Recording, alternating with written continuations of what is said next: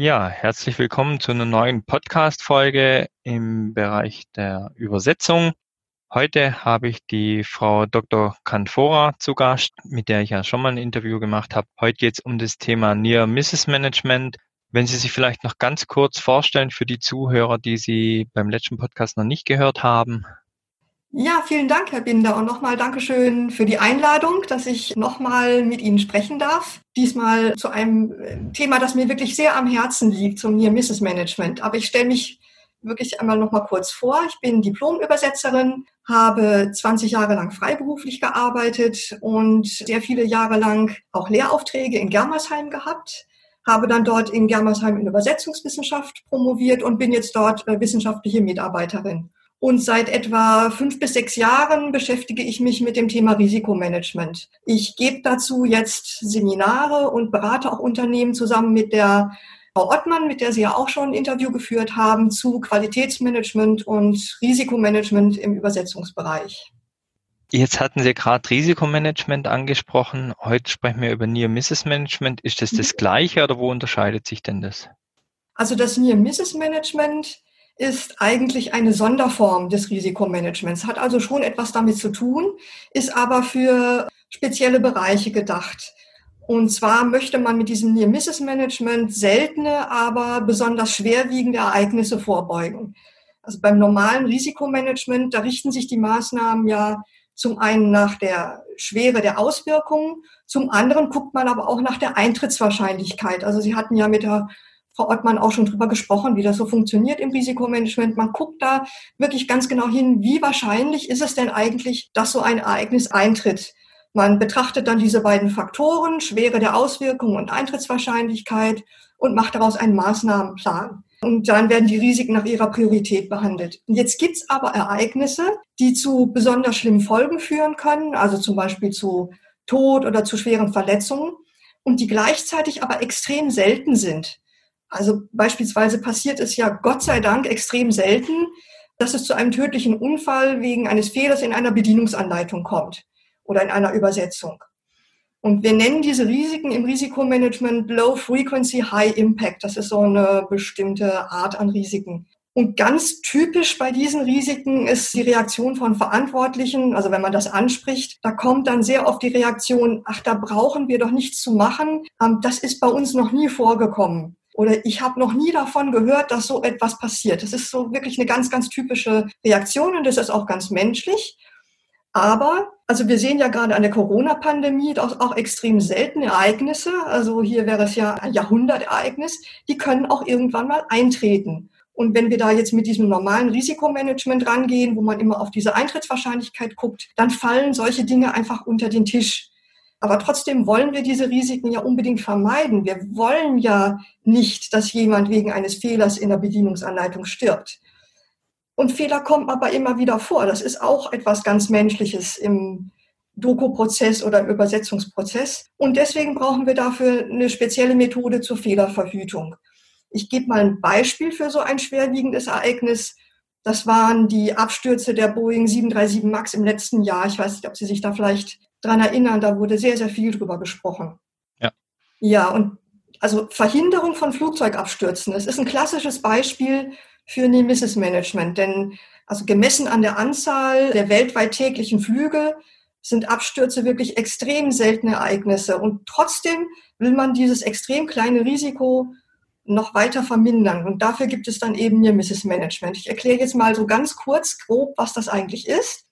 Man hat nämlich durch empirische Untersuchung festgestellt, dass solche schwerwiegenden Ereignisse, dass es da immer Vorboten gibt. Also so beinahe Unfälle. Und daher kommt auch das Wort Near Misses Management. Im Englischen Near Misses sind beinahe Unfälle. Und beinahe Unfälle erleben wir ja auch im Alltag. Also denken Sie mal an den Straßenverkehr. Sie sitzen jetzt im Auto und vor Ihnen bremst jemand ganz abrupt. Dann können Sie den Unfall nur verhindern, indem Sie auch eine Vollbremsung machen. Das hätte aber auch genauso gut schiefgehen können. Also zum Beispiel, wenn sie nur eine Millisekunde später reagiert hätten oder die Straße rutschig gewesen wäre und so weiter. Das heißt, das ist nur Zufall, dass aus diesem beinahe Unfall kein tatsächlicher Unfall geworden ist. Und dann hat man ja oft so dieses Gefühl, dass einem das Herz in die Hose rutscht und man denkt, oh ja, das ist aber gerade noch mal gut gegangen. Ja. Und bei diesen Ereignissen, die ich jetzt so genannt habe, also die wirklich selten sind, aber äh, schlimme Auswirkungen haben, wenn die in der Wirklichkeit vorkommen und man die untersucht und man sich die Geschichte mal genauer anschaut, dann sieht man, dass es vorher immer eine Häufung von solchen Beinaheunfällen gibt. Das heißt, da gibt es so Vorboten. Und man hat herausgefunden, dass die tatsächlichen Ursachen sowohl für die Beinaheunfälle als auch für die tatsächlichen Unfälle, das sind eigentlich immer das menschliches Fehlverhalten und Missmanagement. Also oft handelt es sich da um eine Kombination aus menschlichen und technischen Versagen. Und das war zum Beispiel auch bei diesem Beispiel mit dieser Boeing 737 MAX war das so. Es gab Vorboten. Es gab ähm, ein paar Wochen vorher gab es schon mal fast einen Absturz, der nur ganz, ganz zufällig verhindert wurde. Und es gab zusätzlich massives menschliches Fehlverhalten und Missmanagement. Und jetzt hat man daraus eine Strategie abgeleitet. Also man hat sich gesagt, na ja, wenn jetzt Vorboten diese Beinahe-Unfälle sind und die eigentlich so systematisch die gleichen Ursachen haben wie tatsächliche Unfälle, dann wäre es doch schlau, wenn man beinahe Unfälle versucht äh, zu verhindern und die auch zu analysieren, um dann wirkliche Unfälle zu verhindern. Also man sozusagen den Unfällen den Nährboden entzieht, weil man ja das Potenzial für die wirklichen Unfälle dann reduziert. Und die Idee ist jetzt also, die wir hatten, dass wir dieses Near-Misses-Management, also das systematische Analysieren und Verhindern von Beinahe-Unfällen, eigentlich auch für die technische Dokumentation und für Übersetzungen anwenden könnte, zum Beispiel gerade in sicherheitskritischen Branchen. Und dafür brauchen eben bestimmte Analysemethoden und die würde ich dann ganz gerne später noch etwas näher erläutern. Vielleicht das mal so ganz grob, was man sich unter diesem Near-Misses-Management eigentlich vorstellen muss. Jetzt haben wir ja gerade gehört, also im Bereich Flugzeugtechnik ist ja, wird es schon eingesetzt. Mhm. Warum hatten das bisher im Bereich Maschinenanlagebau, also im Bereich Dokumentation, Übersetzung noch keinen Ansatz gefunden? Ich denke mal, man macht sich meistens nicht klar, dass solche Fehler einfach auch in Anleitungen passieren können. Also dieser gedankliche Schritt out of the box, ja, dass auch Dokumentation und Übersetzung, dass die ja zum Produkt dazugehören und dass auch durch Fehler, die da drin sind, dass da schwere Unfälle passieren können. Der ist einfach oft noch nicht so weit. Man müsste eben die Dokumentation einfach auch mit der gleichen Sorgfalt behandeln, mit der man auch die eigentliche Maschine oder die eigentliche Anlage behandelt. Und jetzt ist es ja so, diese gesetzlich geforderte Risikobeurteilung bezieht sich leider nur auf die Maschine und die Anlage. Da fehlt eben noch so dieser gedankliche Schritt. Aber man muss sich eben auch klar sein, auch wenn man das so aus seinem Denken ausschließt, Fehler sind einfach was ganz Normales. Und die können immer vorkommen, wenn Menschen beteiligt sind. Das kann man eben nie ganz ausschließen. Und dieses Near-Misses-Management, das führt eben auch so ein bisschen dazu, dass man dass man dazu kommt, dass man Fehler nicht einzelnen Personen zuschreibt, sondern, sondern dass man guckt, ich möchte gerne die Sicherheit im ganzen System erhöhen. Und diese beinahe Unfälle, diese Fehler, die zu tödlichen Unfällen oder zu schweren Verletzungen führen könnten, das sind Fehler im System. Also wir wollen mal gucken, was ist in unserem System eigentlich falsch. Das ist einfach ein Denken, das ist in der technischen Dokumentation und im Übersetzungsbereich einfach noch nicht so verbreitet. Das würden wir gerne ändern wenn wir es gerade mal weiterspielen, also wir fangen ja, wenn wir jetzt in der Konstruktion anfangen mit der Risikobeurteilung, da schauen wir ja, oder der Konstrukteur schaut ja da, dass die Maschine in sich selber schon sicher ist. Man schaut mhm. ja nach vorhersehbaren Fehlanwendungen, die eventuell durchgeführt werden könnten mit der Maschine. Ich nenne ja mhm. mal wie jeder Ofen, der dann eventuell zum Pizzabacken genutzt wird, obwohl er eigentlich für Metallteile ist, zum Härten ja. oder sowas. Mhm. Wie sollten denn dann Redakteure bzw. Firmen jetzt weiter vorangehen nach der Risikobeurteilung?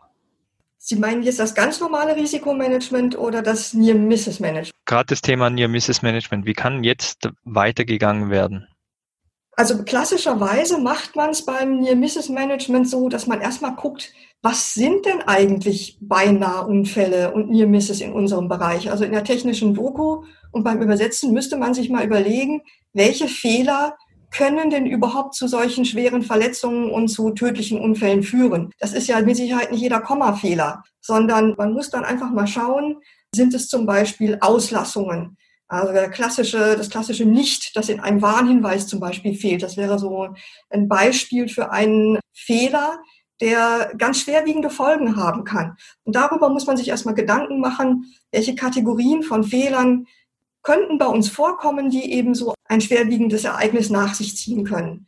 Und dann muss man eben alle Mitarbeiter, die mit der Dokumentation zu tun haben oder die mit der Übersetzung zu tun haben, muss man anweisen, dass sie nach solchen Fehlern Ausschau halten. Der Unterschied zum Quali zur Qualitätsmanagement, zur Qualitätssicherung ist ja bei der Qualitätssicherung, da macht man Prüfschleifen hintereinander. Also man guckt, dann, wir setzen noch jemanden dran, der das ganze Dokument mal durchguckt und dann machen wir vielleicht noch eine automatische Prüfung hinten dran und dann guckt es vielleicht noch mal jemand durch und wir hoffen dadurch, dass wir irgendwann alle Fehler ausgemerzt haben. Tatsache ist aber, egal wie viel Prüfschleifen man macht, es kann immer noch sein, dass ein Fehler durchrutscht einfach. Das ist die, das ist einfach ganz normal. Und bei mir Mrs. Management, da sagt man jetzt, schaut mal, wenn so ein Fehler ist, egal an welcher Stelle er passiert, meldet den auch eure eigenen Fehler. Das ist der Unterschied. Im Qualitätsmanagement wird man normalerweise nicht auf die Idee kommen, diese Fehler systematisch zu sammeln, zu analysieren und auch die eigenen Fehler damit äh, reinzubringen. Wenn ich jetzt Übersetzer wäre, ich lese meine eigene ja, Übersetzung, genau, genau. finde da jetzt zum Beispiel eine Auslassung. Also ich habe das ja. Nein nicht übersetzt mhm. oder das nicht. Genau. Dann würde ich das ja gar nicht weiterleiten, sondern ich würde es korrigieren und dann die Übersetzung ja abschicken. Genau, ne? das wäre also das, was man beim Qualitätsmanagement beim normalen Vorgehen macht. Man wird den Fehler korrigieren und dann denkt man, puh, das ist aber gerade noch mal gut gegangen. Das wäre dieses Gefühl von diesem Beinahe-Unfall. Hoch, das habe ich ja gerade noch mal rechtzeitig gemerkt, dass da ein Fehler drin war. Ja. Near Misses Management bedeutet, ich würde das melden irgendwo. Es müsste eine Instanz geben oder eine Datenbank oder irgendein ein Angebot, wo man so einen Fehler melden kann. Und das bedeutet natürlich, das tun Menschen natürlich nur, wenn sie wissen, dass sie dafür nicht bestraft werden. Man erhöht also die Sicherheit im System nur dann, wenn man weiß, hier kann da nichts passieren, wenn ich meinen Fehler zugebe. Das heißt also, diese werden dann systematisch gesammelt und das muss gar nichts Ausgefallenes sein. Es kann unter Umständen sogar eine Excel-Tabelle sein. Also wie man das dann wirklich gestaltet, das ist so, muss man ein bisschen schauen, wie, wie sich das überhaupt verwirklichen lässt in einem Unternehmen. Dann werden diese gefundenen und berichteten Fehler, die werden kategorisiert. Also man guckt, welche sind denn wirklich, wirklich schlimm. Man soll eben, habe ich ja eben schon gesagt, nicht hinter jedem Kommafehler herrennen. Sonst lohnt sich einfach der Aufwand nicht. Das ist ja doch ein bisschen aufwendig, dieses Near-Misses Management. Macht man nur da, wo es sich wirklich lohnt. Und jetzt kommt der wichtigste Teil beim Near-Misses Management, nämlich man analysiert die zugrunde liegenden wirklichen Ursachen. Ich hatte ja am Anfang schon gesagt, man hat empirisch herausgefunden, dass da eigentlich fast immer eine Kombination aus menschlichem und technischem Versagen, menschliches Fehlverhalten und auch Missmanagement zugrunde liegt. Und das versucht man durch eine Root Cause Analysis, nennt sich das, also eine Ursachenforschung herauszufinden. Und man nutzt dafür eine Technik, die nennt sich äh, Five Whys Methode. Also man fragt immer wieder nach, warum ist es passiert? bis man wirklich die Grundursache gefunden hat.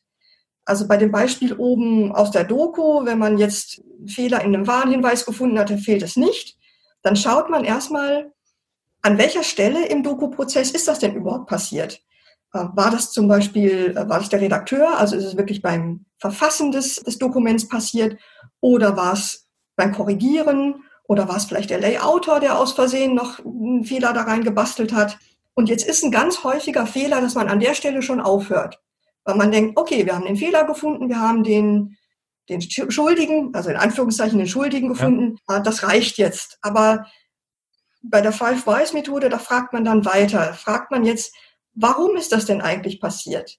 Also vielleicht hatte ja der Redakteur zu wenig Zeit. Oder ja, oder er kann sich prinzipiell nicht organisieren, also hat Probleme mit dem Zeitmanagement. Vielleicht hat er zu viele Aufgaben gleichzeitig zu erledigen. Da muss man auch wieder weiterfragen, warum denn? Das könnte eine kurzfristige Auftragsspitze sein, ja, dass auf einmal zufällig ganz viel Aufträge zusammengekommen sind. Das wäre ja was kurzfristiges. Oder in dem Unternehmen ist das permanent so. Dann braucht man natürlich eine andere Maßnahme, als wenn das nur kurzfristig ist. Oder vielleicht gab es auch ein neues Autorensystem, mit dem die Redakteure noch nicht so gut klargekommen sind und die waren deswegen gestresst. Ja, und durch Stress passieren einfach Fehler. Oder vielleicht war der Redakteur auch müde und unkonzentriert. Und dann sind wir immer noch nicht fertig, denn wir fragen jetzt wieder, warum? Also warum hat er zu viele Aufgaben gleichzeitig zu erledigen gehabt? Oder warum war er überlastet? Warum war er müde? Vielleicht ist er im Moment krank. und muss Medikamente nehmen, die ihn müde machen. Oder vielleicht gibt es zu Hause eine, eine, akute Lärmquelle in der Baustelle vorm Haus oder sowas. Man kann sich nicht ausruhen und die ist aber dann vielleicht auch mal irgendwann wieder weg und so. Also man fragt einfach so lange weiter, bis man nicht mehr weiterkommt. Das sind so in etwa fünf Schritte. Und deswegen heißt das Five-Wise-Methode. Es können aber auch mehr oder weniger sein. Und wenn man jetzt dann wirklich auf den Grund gegangen ist der ganzen Sache, dann erarbeitet man spezifische Maßnahmen dafür. Wieder Beispiel, also wenn man herausgefunden hat, dass das Unternehmen die Redakteure grundsätzlich überlastet, dann wäre eine Maßnahme, dass man vielleicht noch mehr Redakteure einstellt. Oder wenn es eine akute Auftragsspitze ist, ja, dann muss man dem betreffenden Redakteur einfach anders helfen, andere Aufgaben, Routineaufgaben vielleicht zum Beispiel abnehmen.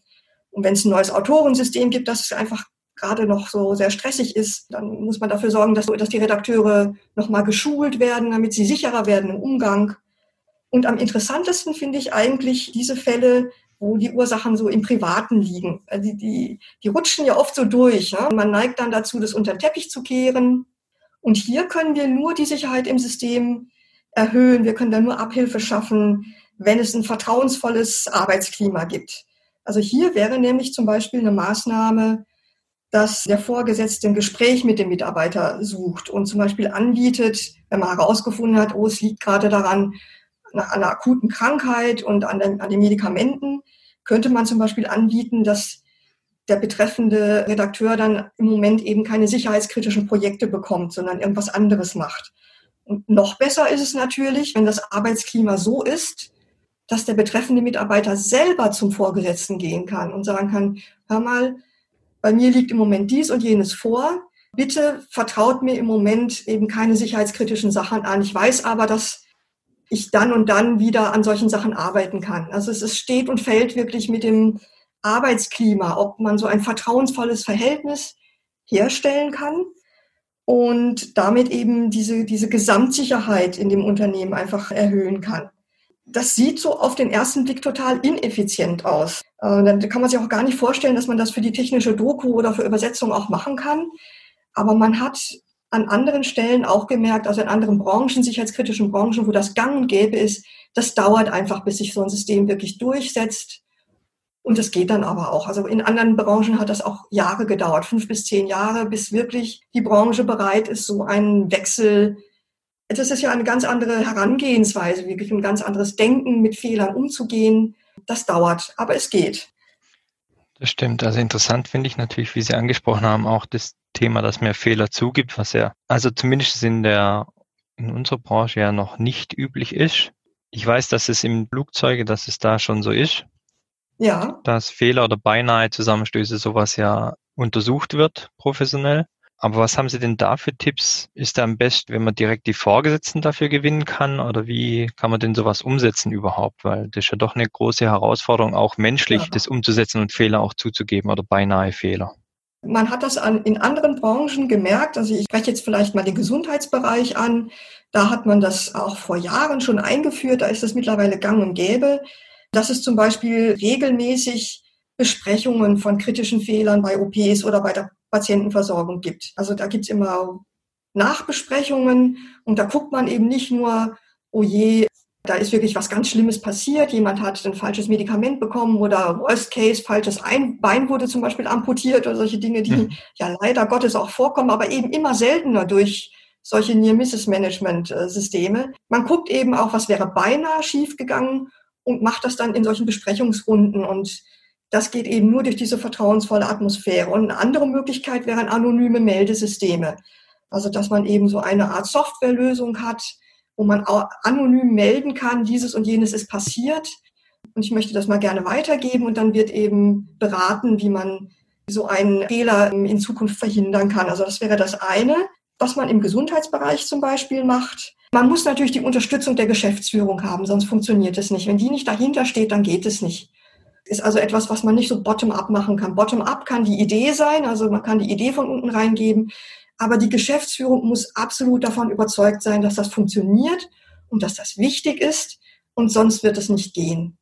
Also ganz konkret funktioniert Nemesis Management nur, wenn es für die Beteiligten kein hoher Extraaufwand ist, denn die Leute haben einfach alle schon genug zu tun, sind eigentlich alle überlastet Und wenn Sie jetzt, wenn man jetzt sagt, oh Gott, jetzt muss ich auch das noch machen, also man muss das ganz, ganz niederschwellig machen. Ich habe es ja schon gesagt, eventuell kann man einfach sowas mit einer Excel-Tabelle aufsetzen. In anderen Bereichen gibt es da Softwarelösungen, dass einfach irgendwo im Software, äh, mit der man täglich umgeht, dass da ein Button ist. Da klickt man einfach drauf und dann geht eine Maske auf und in die kann man einfach sowas eingeben. Und dann schickt man die ab und fertig. Also kein großer Aufwand. Oder wir wissen das auch von Notfalleinsätzen, also die Leute, die in Ambulanzen mitfahren und so weiter, dass die sowas auf ihren Smartphones haben. Also da gibt es auch mobile Lösungen. Einfach ein Button, da klickt man drauf und da kann man ganz schnell eine kleine Nachricht eingeben, abschicken, fertig. Also dass man die Leute einfach so ganz niederschwellig einlädt, beizutragen und eben ganz, ganz wichtig eben diese vertrauensvolle Atmosphäre schaffen und den Leuten ganz klar zusagen, dass sie nicht sanktioniert werden, wenn sie ihre eigenen Fehler zugeben. Das ist so das A und O. Und man muss einfach im im ganzen Unternehmen äh, so eine Fehlerkultur haben, dass ein gefundener Fehler eine Chance ist, einen Unfall zu verhüten. Also einfach eine ganz andere Herangehensweise an Fehler. Denn Fehler, die sind einfach normal. Überall da, wo Menschen arbeiten, sind Fehler normal. Wenn man sich das klar macht, das, das wäre so ein erster Schritt. Ist mir noch aufgefallen, so wie ich es jetzt rausgehört habe, gibt es ja beim New Mrs. Management Fehler, die man erkennt, zum Beispiel in der Anleitung, wenn ich das Wort nicht vergesse. Mhm aber auch zum Beispiel beinahe Unfälle, nehmen wir an, die Anlage ist irgendwo schon montiert mhm. und kommt dann zu einem beinahe Unfall. Zum Beispiel die Anlage muss gereinigt werden, durch, dadurch tropft Flüssigkeit auf den Boden und jemand fliegt fast hin. Ja. Genau, dann wäre das ja auch ein beinahe Unfall. Das heißt. Genau, das ist der Klassiker eigentlich, ja. Genau. Das heißt, ich habe das ja sowohl bevor so ein beinahe Unfall passiert, aber auch in der Praxis, wenn so ein beinahe ja. Unfall passieren könnte oder fast passiert ist. Genau, also wenn man es auf die technische Doku überträgt, dann könnte zum Beispiel sein, der, man hat die Doku schon rausgeschickt und der, der Auftraggeber, also der, der im Prinzip die Maschine bekommt, guckt in die Doku rein und sagt, hey, was ist denn da los in eurer Bedienungsanleitung? Da kann aber was nicht stimmen. Das heißt, der hat einen Fehler gefunden. Das ist natürlich schlecht für die Doku einerseits, andererseits aber gut, denn es ist ja noch nichts damit passiert. Ja. Und wenn der das rückmeldet, das wäre jetzt für die technische Doku oder auch für die Übersetzung wäre das so ein klassischer Near Miss. Also der Auftraggeber oder der Kunde meldet etwas und das wäre so das Pendant zu der ausgelaufenen Flüssigkeit, wo man fast ausgerutscht wäre, aber man ist noch nicht ausgerutscht. Okay, das heißt, generell geht das Near Misses Management ja sogar über die Doku, über die Übersetzung hinaus, wenn man es ganz genau nimmt. Also im gesamten Prozess wirklich auch beim Genau, Kunde. ja, das ist so, im gesamten Prozess muss das verankert sein und ja, vielleicht führt das auch so, dass man auch dazu, dass man zu seinen Kunden, zu seinen Auftraggebern ein anderes Verhältnis bekommt, indem man sie auch aktiv dazu einlädt, solche Dinge auch mal zu melden und nicht einfach nur also oft ist es ja so, gerade bei den Dokumentationen, dass man eben nicht mitbekommt, wenn der Kunde unzufrieden ist mit der Dokumentation. Die steht dann im Schrank und Kunden ärgern sich vielleicht darüber, dass die Dokumentation in Anführungszeichen schlecht ist, aber sie sagen nichts dazu. Man kriegt nicht so oft Feedback dazu. Ich behaupte einfach mal, dass viel mehr solche Fehler drin sind, als man eigentlich weiß, weil die Kunden das nicht rückmelden oder weil sie sie vielleicht auch selber gar nicht bemerken. Und das wäre eben so eine Prozesssicht darauf. Ne? Nicht nur vorneweg, sondern es wirklich über den ganzen Prozess hinweg müsste so etwas sein. Und der Vorteil, den ich jetzt sehe, wäre ja auch, man kann sie dann bei der nächsten Maschine oder bei der nächsten Anleitung dann gleich verbessern und wieder optimieren in der Version genau. 2.0. Richtig, also das ist eigentlich der grundlegende Vorteil bei diesem Near Misses Management, dass man insgesamt die Sicherheit der Dokumentation erhöht und natürlich damit gleichzeitig auch die Sicherheit des Produkts, also der Anlage, weil die Dokumentation gehört ja zum Produkt. Also wenn man das Near Misses Management intelligent plant und umsetzt und sich alle daran beteiligen, dann sinkt einfach insgesamt das Risiko, dass wegen eines Fehlers eine Person zu Schaden kommt und man hätte zum Beispiel auch äh, geringere Haftungsrisiken. Das ist ja auch immer so ein ganz interessanter Punkt für, für den Maschinen- und Anlagenbau dass man das Haftungsrisiko durch diese Instruktionsfehler ganz massiv dadurch senken kann und vielleicht auch langfristig zum Beispiel sowas wie Versicherungsbeiträge äh, sinken könnten. Also man hätte auch einen monetären Anreiz eventuell. Grundsätzlich gibt es ja Bereiche, jetzt ich denke jetzt an eine Anleitung, die einfach von vorne weg, wo ich ja weiß, dass sie kritischer sind. Also ich nenne jetzt mal zum Beispiel eine Wartung von einer CNC-Maschine. Mhm. Wenn ich die ja aufmache und zum Beispiel nicht gegen Wiedereinschalten sicher, Das wäre zum Beispiel für mich ein hohes Risiko, wenn ich jetzt die Anleitung schreibe. Das ja. heißt, hier müsste ich ja sicher gehen, wenn die zum Beispiel auch übersetzt wird, beziehungsweise dass ja. es also verständlich ist, wenn sie jetzt auch nur in Deutsch ist, muss es ja trotzdem verständlich sein, dass ich die sicher ja. gegen wieder einschalten, beziehungsweise auch in der Übersetzung muss es ja dann wieder so rüberkommen. Wäre es dann nicht sinnvoll, das im Vornherein im Bereich New Mrs. Management nochmal prüfen zu lassen, vor Ort oder von jemand Dritten? Genau. Also das wäre jetzt wieder ein Bereich, wo man in das ganz normale Risikomanagement oder Qualitätsmanagement reingeht. Man könnte solche Fehler, äh, solche Stellen, die besonders fehlerträchtig sind, die könnte man sich extra rausziehen und dann nochmal genauer anschauen. Oder wie Sie schon angedeutet haben, man könnte so eine Art Usability-Test damit machen. Einfach mal jemanden, natürlich dann unter Sicherheitsvorkehrungen, die Maschine mit der Dokumentation, mit der Übersetzung ausprobieren lassen. Und dann findet man solche Sachen nämlich eigentlich relativ schnell. Genau, das ist jetzt so ein Gedanke, der mir jetzt hier kam, mhm, gerade für Service-Mitarbeiter. Nur mal angenommen, es wird zum Beispiel vergessen, die Maschine vom Strom zu nehmen und der arbeitet dran, ne, wo Leitungen auch ja. liegen und so, ne, kommt da aus Versehen hin in so eine Leitung. Man hat es einfach vergessen. Das könnte ja theoretisch passieren, auch wenn ja wirklich da, sag ich mal, die Redakteure darauf achten, aber ich glaube, bei einer Wartung von der Anlage finde ich das Risiko gefühlt sogar noch höher als bei der reinen Bedienung. Ja, das ist richtig, ja. Das, das ist durchaus eine, eine interessante Überlegung, ja würde ich Ihnen zustimmen. Wie können wir denn jetzt die Mitarbeiter beziehungsweise am besten ja alle, die mit so einer Maschine in Berührung kommen, dazu animieren, das durchzuführen? Ja, also ich habe ja eben schon gesagt, man muss einfach dafür sorgen, dass es kein hoher Extraaufwand ist. Und wichtig ist auch, wenn man dann so eine Analyse äh, durchführt und man die, die zugrunde liegenden Ursachen gefunden hat, man hat Maßnahmen erarbeitet, die müssen dann schnell umgesetzt werden. Das muss dann auch für alle Beteiligten ganz klar ersichtlich sein, oh, ich melde ja was und dann passiert auch tatsächlich was. Weil sonst verlieren die Leute nämlich die Lust, sich zu beteiligen. Wenn sie sagen, oh, ich melde hier Fehler, ich mache diesen extra Aufwand und schreibe da was in dieses System rein und nichts passiert, dann werden sie es beim nächsten Mal nicht mehr machen. Also ein, ein ganz wichtiger Faktor ist, abgesehen eben von diesem positiven Umgang mit Fehlern, dieser Sanktionsfreiheit, dass auch Maßnahmen erarbeitet werden, die dann schnell umgesetzt werden. Dann hat man eine Motivation, sich zu beteiligen. Also das weiß man, dass so etwas wirklich sehr förderlich ist. Das hat ja was mit, mit Selbstwirksamkeit zu tun. Also das kennt mhm. man aus der Motivationspsychologie, Selbstwirksamkeit. Ich, ich kann etwas bewirken selber, dass das ein ganz, ganz großer Motivator ist. Und das ist auch bei mir Mrs. Management so. Gibt es sonst noch was zum Near Mrs. Management, was wir jetzt nicht angesprochen haben, was aber wichtig wäre?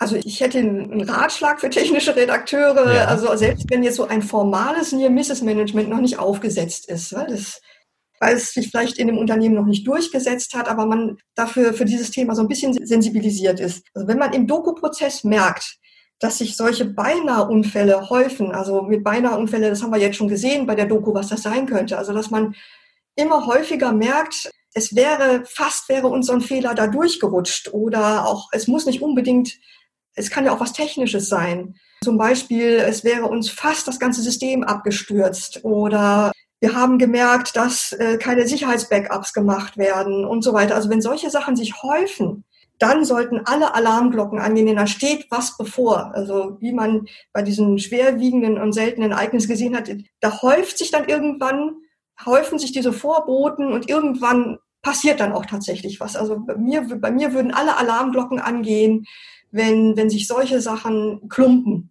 in meinem Bereich oder in meinem Unternehmen. Da wäre ich dann ganz besonders vorsichtig und dann würde ich besonders auf eben diese sicherheitskritischen Stellen, zum Beispiel in Dokumentation, würde ich dann nochmal extra achten. Ja, Frau Dr. Kanfora, dann bedanke ich mich recht herzlich für die Teilnahme an dem Podcast und würde mich freuen, wenn wir uns in einem neuen nächsten Podcast wieder hören. Ja, danke schön auch. Vielen Dank für die Einladung nochmal und einen schönen Tag noch. Ja, danke, gleichfalls. Tschüss. Tschüss. Wenn Sie Fragen haben, die bisher noch nicht im Podcast behandelt wurden, können Sie diese gerne per E-Mail an m.binder.gft-online.de stellen. Ich werde diese in einem der nächsten Podcast-Folgen beantworten. Vielen Dank fürs Zuhören und bis zum nächsten Mal.